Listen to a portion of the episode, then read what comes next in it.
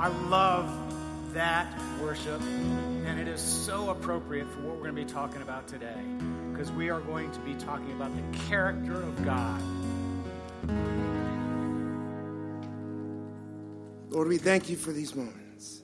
We thank you for what you're doing here. We thank you, Lord, that we were able to gather here together with you. We ask that you open up our minds and our hearts to what you have for us. That no weapon formed, that no weapon formed, Lord, have dominion here. I pray these things in your name. And everyone said, Amen. Amen. Have a seat. Thank you. Yeah. Wow. Um, it's interesting. I was feeling quite sleepy. Um, you know, I saw one of these memes on Facebook. It was like an Indian chief. And I guess the Indians didn't like the U.S. government too much, right? Because they'd broken all those treaties and were always going back on things. And apparently, at one point, true story, they're explaining that on the reservation they're going to be observing daylight saving time. And the chief's response was, You know, I think government are probably the only people in the world who think you can cut off the top of a blanket, take it, sew it at the bottom of the blanket, and think you have a bigger, longer blanket. So that's a. Uh, by the way, that's free. That's not part of my message. That just sort of popped into my head, and no charge for that. Um, but I, I did have a sense that today people might be a little groggy so I decided to start with a little Q&A, a little interaction, and, and they're, they're going to be pretty easy questions. The first question is, who here in their heart of hearts thinks they're a pretty good person? Come on, let's see the hands. Come on, we're in church. You know, I think I'm a fantastic. I think I'm amazing. Now, Jan has probably a little more objective look at me uh, than I do, but I think we all think we're deep down we're a pretty good person. And I think there's a couple of reasons for that. One is I think we always ascribe to our personhood our best intentions, our best thoughts, right?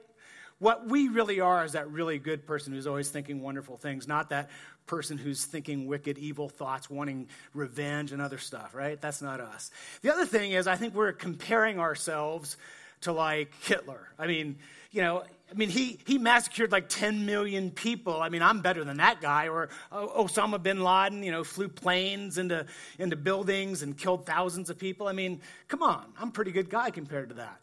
Or, or maybe a little more relevant culturally and in time is like if you're a girl, maybe you're comparing yourself to what, Kim Kardashian? I mean, you know, she's a mean, hateful, gossiping, lying witch who's like a super tramp. I mean, you know, who, who can't be better than that? And, but we guys have it, we have it even easier, right? Because we can compare ourselves to Charlie Sheen, whose life is a total disaster. So uh, that's, that's what we tend to do. And so, yes, we tend to think that we're pretty good folks. But, you know, I'm a trial lawyer. Uh, the Q&A is just beginning. The cross-examination is just starting. So maybe a couple more questions are in order here, all right? Who here has to admit that at some point in their life, they did something that they knew in their heart wasn't the right thing to do? Come on, every one of us. Don't lie, get your hands up. All right. Who here at some point in their life did something that they know was really kind of unkind? Come on, see the hands. That's everybody, right? Okay, now those are a little bit more, uh, the picture's starting to come in a little clearer, but let's try to get a little bit more objective. Let's use a list that's, um, you know, maybe came around about 3,000, 3,500 years ago. It's just a list of 10 items someone put in there, a guy called God. And let's see how we do with those. So, who here has ever used God's name in vain? Now, before you answer that, you have to understand that what that really means is doesn't mean just saying GD, right? It means even using God's name in any way that doesn't bring him honor that's used in a, in a vain way, a way that isn't worshiping Him or ascribing Him glory. That, that could mean, like, oh, God, that's a tough standard. Oh, you just did it. That's using God's name in vain. Who's ever done that? Come on. I think everybody is at, oh, God. All right, that's using God's name in vain. Strike one on the Ten Commandments. Number two, who here has ever failed to keep the Sabbath day holy? What that means is throughout that 24 hour period, you didn't worship God fully. You didn't keep your mind fully on God. Maybe you did a little work. Maybe you did a little something that wasn't honoring to God. Who's ever done that? Yeah, I think everybody. Okay, so that's strike two. All right, let's try another one. Okay, who here has ever failed to fully honor their mother and their father? And that means at any time in your life, you disobeyed them in any way or failed to give them full respect and honor. Let's see it. Okay. That's 0 for 4. Who here has ever had covetousness, ever envied, maybe envied somebody's body, maybe envied somebody they had? Come on. Who here? Any slight envy at all? Wow, you people are a train wreck, man. This is worse than I thought. That's 0 for 5. All right, well, you get where I'm going, right? And we're laughing about this. But the truth of the matter is that those are 10 very simple, straightforward guidelines for us to follow. And we have all failed. And I think if I could go down, I believe every one of us has violated every single one of the Ten Commandments. And yes, I include murder. And the reason is we all like to remember that Jesus said, if you lust in your heart, you've committed adultery. He said that in the Sermon on the Mount. But he also said, if at any point in your life you said, either out loud or in your heart, idiot, moron, that is a level of hate that God equates to murder. And he says, if you've said idiot or murder in your heart, or idiot or moron in your heart, you've murdered someone. I believe everyone in here is guilty of breaking the Ten Commandments, every single one of them. And now the question becomes I talked about the character of God in that beautiful song, Our Father, Thy kingdom come. The question is, what should he do about it? What should be his response to our sin and our rebellion? And that's really what this message is about today. And there's one point I want you to remember. And, and, and as I can contemplate God's characters, that song made me contemplate the amazing character of God. The most precious part of his character is this one point that God is just and he justifies. To justify as a legal term means to declare not guilty. God figured out a way in his infinite wisdom and brilliance to be just, retain his justice, and to justify us, to declare us not guilty. Let's start with a word of prayer. Father, I do love your character. You're awesome character, Father. I pray that, that my humble words can somehow communicate the beauty, the, the breathtaking expanse and awesomeness and wonder of your character. Father, please would you be here and use these meager words to communicate that. And it's in Jesus' name I pray. Amen.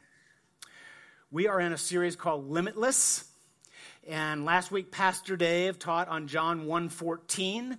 And that's a famous verse in the Bible. And it says that Jesus came full of grace and truth. And of course, Pastor Dave, uh, one of the warmest, most loving guys in the world, taught on grace. And he gave me, Noel Al, the assignment to teach on truth, okay? So I'm going to do that. And we love to think about Jesus' grace, but so often we forget truth. I mean, we, we love that, that, that amazing encounter with the adulteress. Remember, she's caught in adultery and she's about to get stoned. And Jesus comes upon this scene and he gives her forgiveness. But remember what he says right at the end, just as she's leaving. He says, Go and what? Sin no more. That is a standard that all of us have sin no more. That's God's standard of truth. And, as I began to, to contemplate this message and what I wanted to say about truth, here is the most important thing I wanted to say about truth. You can all go to hell. Now, if that offended you or made you angry, I have to tell you that was Jesse's idea. It really was. That was Jesse's, that was Jesse's idea. It was. But I thought it was brilliant. I thought it was inspired. I really did. Because, first of all, it gets your attention. But second of all, as you think about it, and, and as Jesse talked about it with me, he said, Al, you can say that same sentence. You can say it with hate and condemnation, or you can say it with love. So you can say, oh, you can all go to hell. That's the hate and the condemnation. Or you can say, there are certain truths in our faith. These are weighty. On these truths hang eternal destinies. So please listen, or you can all go to hell. And, I hope you hear the love in my heart. You can say that thing, that, that sentence with love. And that's the way I feel today. I love Rock Hills. I love my friends here at Rock Hills. So often I'm, I'm sharing my faith. Most of you know I became a Christian at 37, and I just want to tell everybody. I just want to tell everybody because I think this is the most amazing thing that's ever happened to me. And I'll be sharing my faith, and uh, almost universally, I talk about Jesus, and no matter who it is, they love Jesus, okay? Oh, yeah, he's great. What a wonderful teacher. He was so loving. He was so warm. And all that's true. And then occasionally, not very often, but occasionally hell will come up in those discussions. And they're like, oh, how can you believe that? That's just so archaic. That's so mean spirited. Well, the truth is that Jesus talked frequently about hell. I'll just give you two examples. One, Dave talked about last week, John 3:16. You think, does he mention hell in there? Well, he says, God so loved the world, gave his only son, that whoever believes in him should not perish, but have everlasting life. So if you believe in Jesus, you have everlasting life. What happens if you don't believe in him? You perish. He's making a clear distinction there. And, he talked about this frequently. I think one of the clearest is I think we have uh, Matthew 25, 46. He's, he's told this long parable. And it's all about some people are accepting his teaching and some people are rejecting it. And he ends the parable with these words, talking about those that rejected. Then they will go away to eternal punishment, but the righteous to eternal life.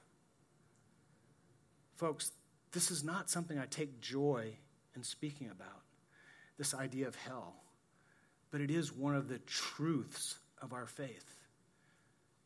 And so, when we are assigned to talk about grace and then truth, this is an important truth. Now, one of the things I want to make sure everyone understands that God is just and, and because there is a, you know, we started and, and most people think they're a pretty good person, and, and I understand that, so do I. I really do think I'm a, generally a pretty good person. And so it's hard to feel the weight of this, that, that somehow we deserve punishment. So I wanted to give us a little bit better understanding. Um, I don't have these verses for, for the screen, this first couple, but it's out of the book of Romans. And this is, this is probably my favorite book in the Bible. And for those of you who don't know, my wife, beautiful wife, does a thing called 10 Minutes with God. It's on the city, where she does kind of a review of the message and, and talks about the verses that, that were mentioned. This is so important, and, and Romans is a, it's a lot of theology. So go to the city, go to 10 Minutes with God. You'll get a good summary of the message and some thought provoking questions, okay? I really recommend that. And this is what God says about us in Romans chapter 1. He says this speaking about human beings in our culture. They have become filled with every kind of wickedness. See if this doesn't sound like the American culture here. Evil, greed, and depravity. They are full of envy, murder, strife, deceit, and malice. They are gossips, slanderers, God haters insolent, arrogant, and boastful. They invent ways of doing evil. They disobey their parents. They are senseless, faithless, heartless, ruthless. Although they know God's righteous decree that those who do such things deserve death, they not only continue to do these very things, but also approve of those who practice them. Now, again, there's a tendency to think, oh, those are harsh words. And yeah, I can see that how, how that applies to American culture. But I don't really think that applies to me. Well, let me start again and see if maybe you can grasp it a little bit more. Notice it begins with they have become filled with every kind of wickedness. It doesn't say you're acting out on it. What's in your heart? I dare say if I took your worst moments of the past two years and projected them on a screen, people in here would think, wow, that's a wicked, evil person. I know if you took my worst moments from the last two years, my worst thoughts, look, listen, my evil thoughts, greedy thoughts, murderous thoughts. How many times have you plotted revenge against somebody who's wronged you? How many times have you plotted something against a driver that's cut you off? I know I have. Uh, greedy thoughts, evil thoughts. How many of you have contributed gossip and slander to this culture? You see, this American culture doesn't exist in a vacuum, folks. It is the sum total of all the thoughts, all the words, all the actions taken by everyone across America. You have contributed to it. And like I said, I think if I took every evil, angry, malicious thought and projected it on a screen that you had in the last two years, you would get a grasp, you would begin to grasp how evil and wicked you are. Now, if you're still not convinced, let's hear what God says. And this is in chapter 3 of Romans. There is no one righteous, not even one. Righteousness of God is perfection, by the way. There is no one who understands, no one who seeks God. And you may say, wait a minute, I think I sought after God. I, I feel like I did. But Jesus himself said in John 6 44, he said, Jesus speaking, No one can come to me unless the Father draws him to me. You see, we're in such a cesspool of evil and wickedness. We, we didn't even have the capacity to seek God, but God, in His grace, started drawing us to Jesus. And so Romans tells us God speaking, saying, No one seeks me. All have turned away. They have together become worthless. There is no one who does good, not even one. Now, this is what we call really bad news. And it's made even worse as we begin to think of our sinfulness and wickedness. That means we're all guilty, right? We're guilty under God's law. Look at Proverbs 17 15 because this is what God says in Proverbs. He says, acquitting the guilty and condemning the innocent, the Lord detests them both. Now, I feel the weight of this verse a lot because I'm an attorney, okay? I remember several years ago going to a very small town in Texas to, to go to court in a case. And my client was suing a very prominent member of the community who, as it turns out, I didn't know at the time, was good friends with the judge. And you know what happened? Right from the beginning of that trial, every single decision the judge made was crooked and in favor of his friend. Was one of the most frustrating, disheartening things I've ever experienced. You cannot imagine how we look to justice to be just and when it's not, it's so frustrating and disheartening. There's, there's nothing that can be done about it. It was one of the worst experiences of my life. I had nothing but contempt and disrespect for that corrupt judge. Now, let's put a hypothetical there. What if you had a husband or a wife or a mother or a father or a child who is brutally murdered the case went to court. There was dozens of eyewitnesses, 100% clear that the defendant was guilty. And the judge said, not guilty. Your anger and your contempt, the disrespect you would have for the judge would be beyond measure.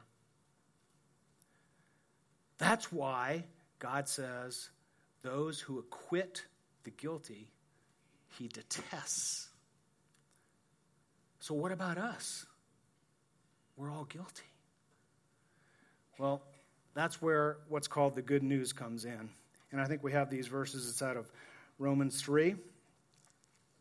And it goes like this I'm just going to read 21 and 22.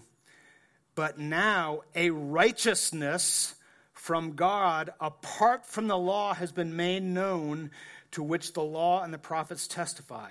This righteousness from God comes through grace, excuse me, through faith in Jesus Christ to all who believe. You see, there's a perfection that we cannot live up to. That's trying to follow the law. You see, some people say every religion in the world is the same. That's just not true. Every other religion in the world is the same except Christianity. And let me explain why. Before I became a Christian, I studied Islam. I looked at Judaism, the Jewish faith. I looked at Buddhism. I looked at the Hindu faith. They all have the same thing in common, including the Jews. That's why Paul wrote here there's a righteousness apart from the law. The Jews thought you could get righteous by following the law, they thought they could follow the Ten Commandments, and they realized they couldn't. And, and if you're a Buddhist or if you're a Hindu or if, or if you're a Muslim, you try to follow the law and you begin to understand you can never follow it perfectly. And so all these teachers and all these other faiths are saying, well, do your best and maybe it's good enough. Folks, that's not good news. The reason it's called the gospel, the reason it's called good news is because after Jesus' death and resurrection, the apostles went out around the world with news. They had news to share, news of a historical event.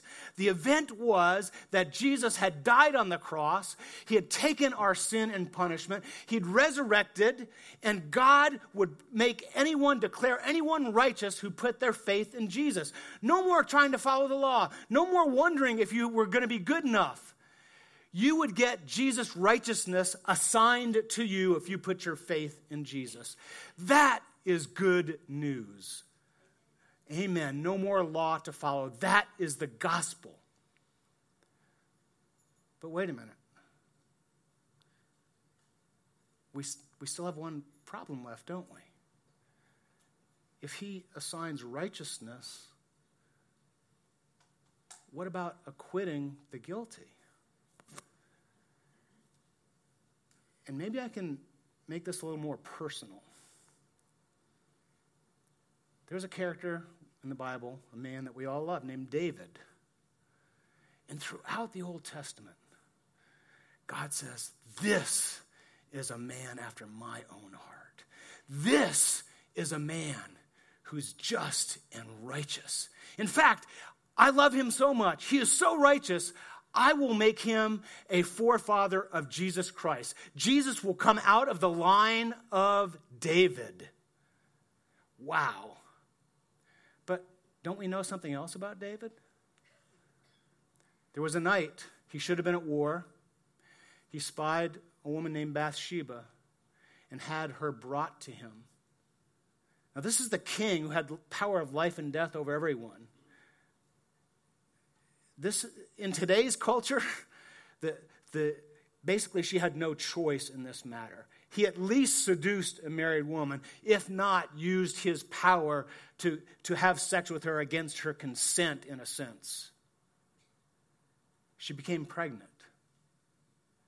She, he then murdered her husband Uriah to cover up his sin. This is King David, a man after God's own heart. All throughout the Old Testament, he's a righteous man.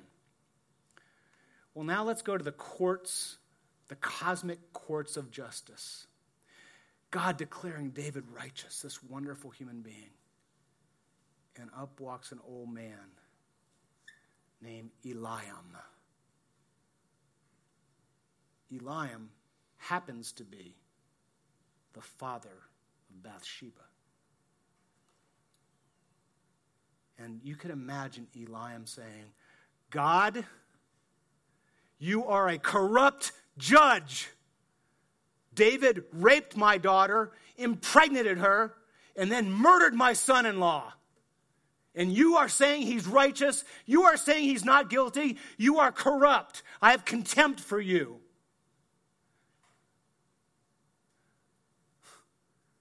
God's honor is at stake here.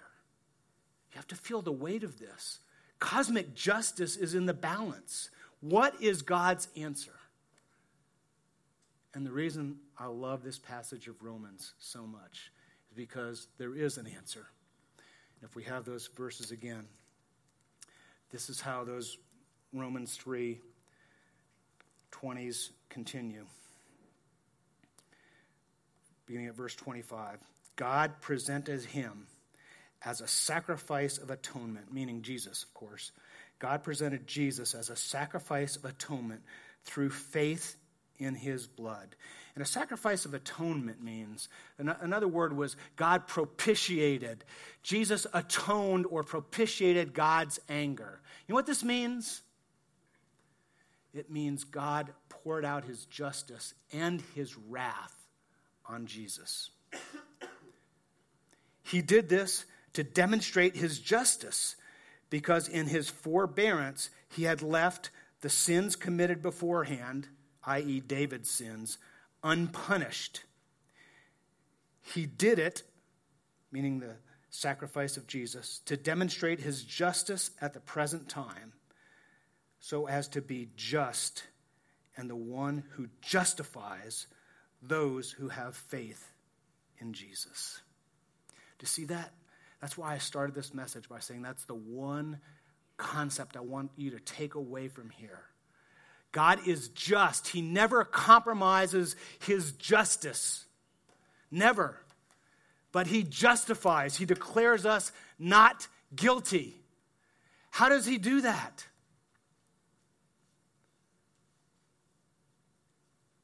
Because Jesus bore the pain of our punishment.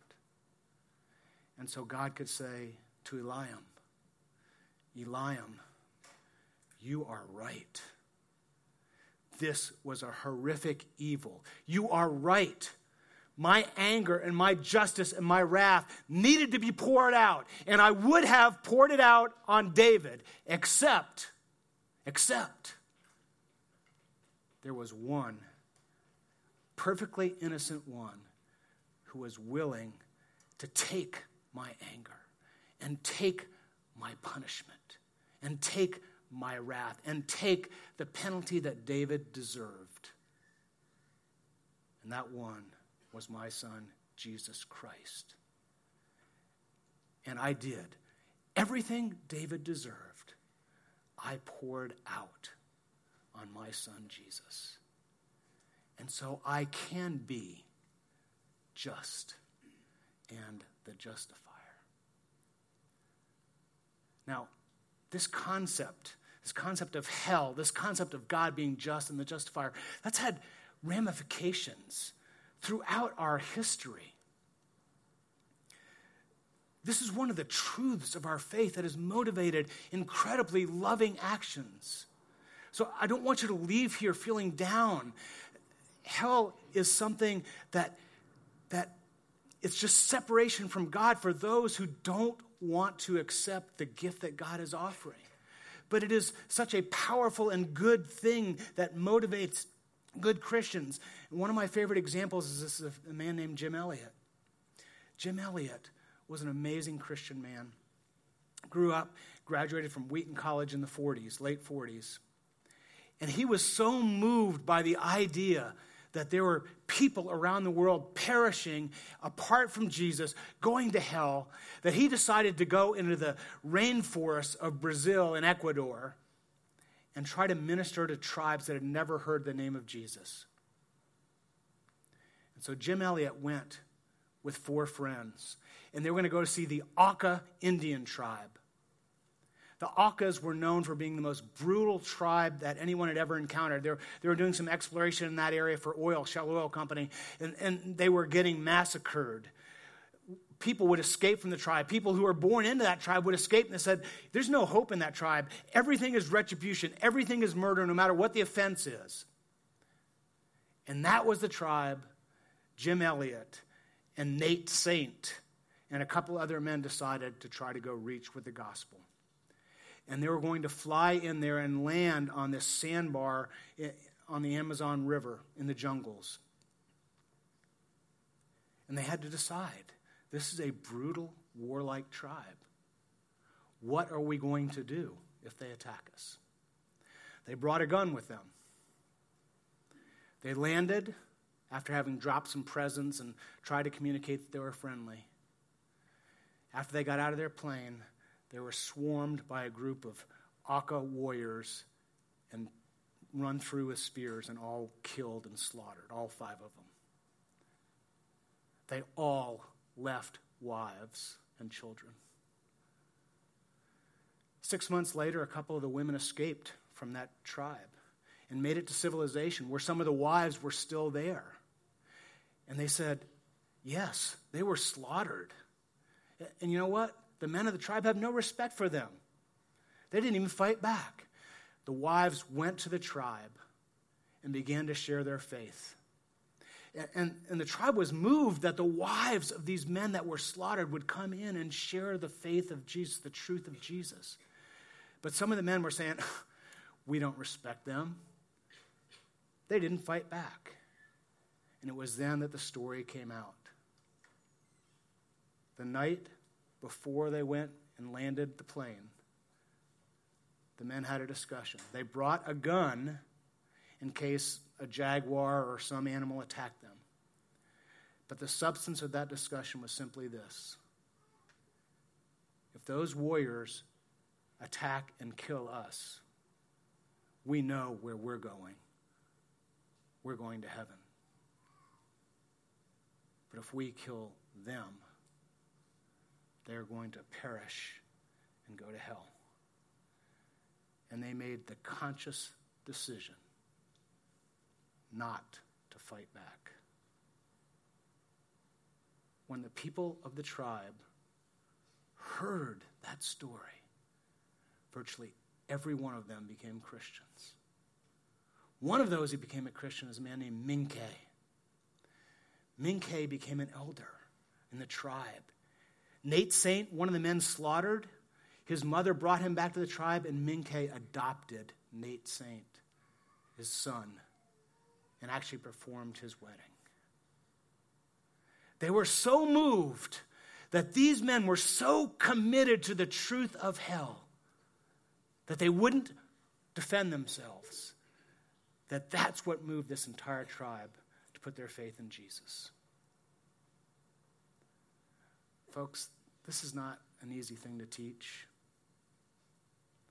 But I love, I love God. I love his character. And in full telling of truth, I have to say, you could all go to hell. But you don't have. Because God is just and a justifier of those who put their faith in Jesus. If you have never put your faith in Jesus, why not today? Why not today? Let's pray. Father, thank you for your word. This is a hard truth, Father. Thank you for your character. Thank you for men like Jim Elliot who had such unshakable belief in your word and your character that they were willing to give their life to share your truth. Father, I, I thank you that you're not a corrupt judge. Thank you that you don't just sweep things under the table, that you don't just look the other way, that you are just and the justifier pray these things in Jesus' name. Amen.